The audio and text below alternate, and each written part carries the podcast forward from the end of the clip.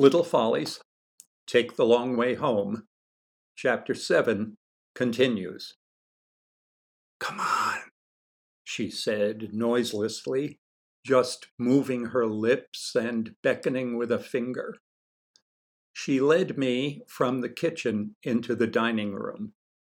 She started up the carpeted stairs, tiptoeing with great care, keeping to the edge of the stairs nearest the wall. I followed her, my heart pounding, fear gathering in my throat like a cat's fur ball. Whatever was going on up there, it was, I was certain, none of my business. To get caught even tiptoeing up the stairs like this would mean trouble, and whatever Veronica had in mind for us to do when we reached the top of the stairs was going to mean more trouble. Ah, uh, but curiosity is a powerful force. Ignorance is so bleak a state that we are willing to risk a great deal to get out of it.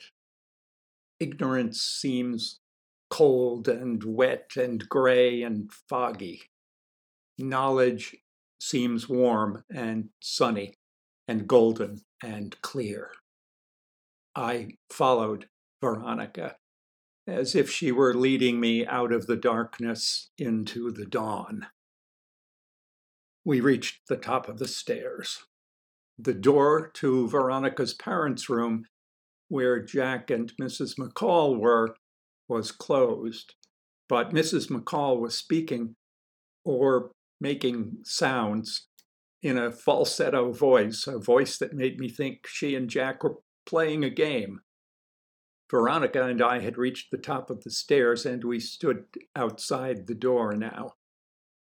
The thought occurred to me that Jack and Mrs. McCall might burst out of the room, intending to continue the game on the stairs or in the living room. Suppose the game involved running up and down the stairs. Veronica tugged my hand, and I realized that I'd been standing for some time on the landing without moving, staring at the door. Veronica led me to the door to her room. She opened it and pulled me inside. Veronica, I said as quietly as I could, maybe I'll go home now. Oh, shut up, she said. Don't you want to see them? No, I don't think, I began, turning away. They're naked, stupid, she whispered. She giggled. To explain the effect that Veronica's statement had on me, I must describe the toy gun that I had received as a present the preceding Christmas. It was shaped like a bazooka, the anti tank weapon that fired a rocket. This bazooka gun, as I called it, fired ping pong balls. The barrel of the gun was in two parts. A larger cylinder in the front slid over a narrower cylinder behind. One loaded a supply of balls into a magazine, and then by sliding the outer barrel forward once, loaded a ball into the inner barrel and filled the space in the barrel behind the ball with air. The ball was pushed by the air all the way to the muzzle, where the ball itself functioned as a stopper because a rubber ring fixed inside the muzzle a ring with an opening just slightly smaller than the diameter of the ball, prevented the ball from leaving the barrel. However, when one suddenly pulled the outer barrel backward, the air in the chamber behind the ball was compressed, and when the pressure reached a sufficiently high level, the ball was forced suddenly through the opening in the rubber ring and exploded from the muzzle. The firing was accompanied by a wonderfully loud whoop, and the ball flew out with impressive velocity. Since a ping pong ball has little mass, air resistance would slow its flight quickly.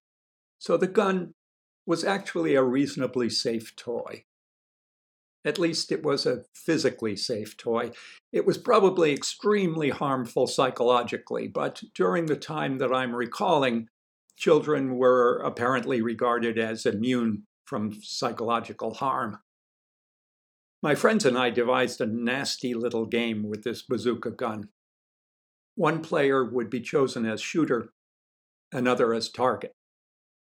The target would stand up against a wall, facing the wall.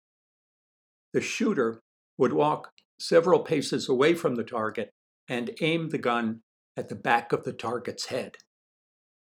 The object for the shooter was to make the target flinch, cringe, shudder, or otherwise respond out of fear between the time of the whoomp and the time that the ball struck the target's head. The object for the target was not to flinch. Being a good target was much more difficult than being a good shooter. Raskolnikov was remarkably good at this game in both roles. I was quite bad at it, especially as target. The worst part was the waiting. The impact of the ball grew more and more forceful in the mind until it was as powerful as a punch from one of the boys in the gang that Spike O'Grady led. When I finally heard the whoomp, I could never help myself. The muscles across my back tightened automatically, and my shoulder blades snapped inward, and my neck snapped back, as if I'd already received the blow. Then, smack. The ball would strike me, but feebly, harmlessly. The laughs followed. It was the laughter, not the ball, that stung. Veronica's remark struck me like the ping pong ball from the bazooka gun. As soon as Veronica and I mounted the stairs and slipped into her room, I began to understand somehow, somewhere in the back of my mind, that whatever Mrs. McCall and Jack were up to was something that they wouldn't want me to know anything about, something that I wasn't supposed to know anything about and something that in my heart of hearts I didn't want to know anything about. They're naked. Whoomp. Stupid. Smack, she whispered. She giggled. That stung. Oh, yeah, I said. I knew that.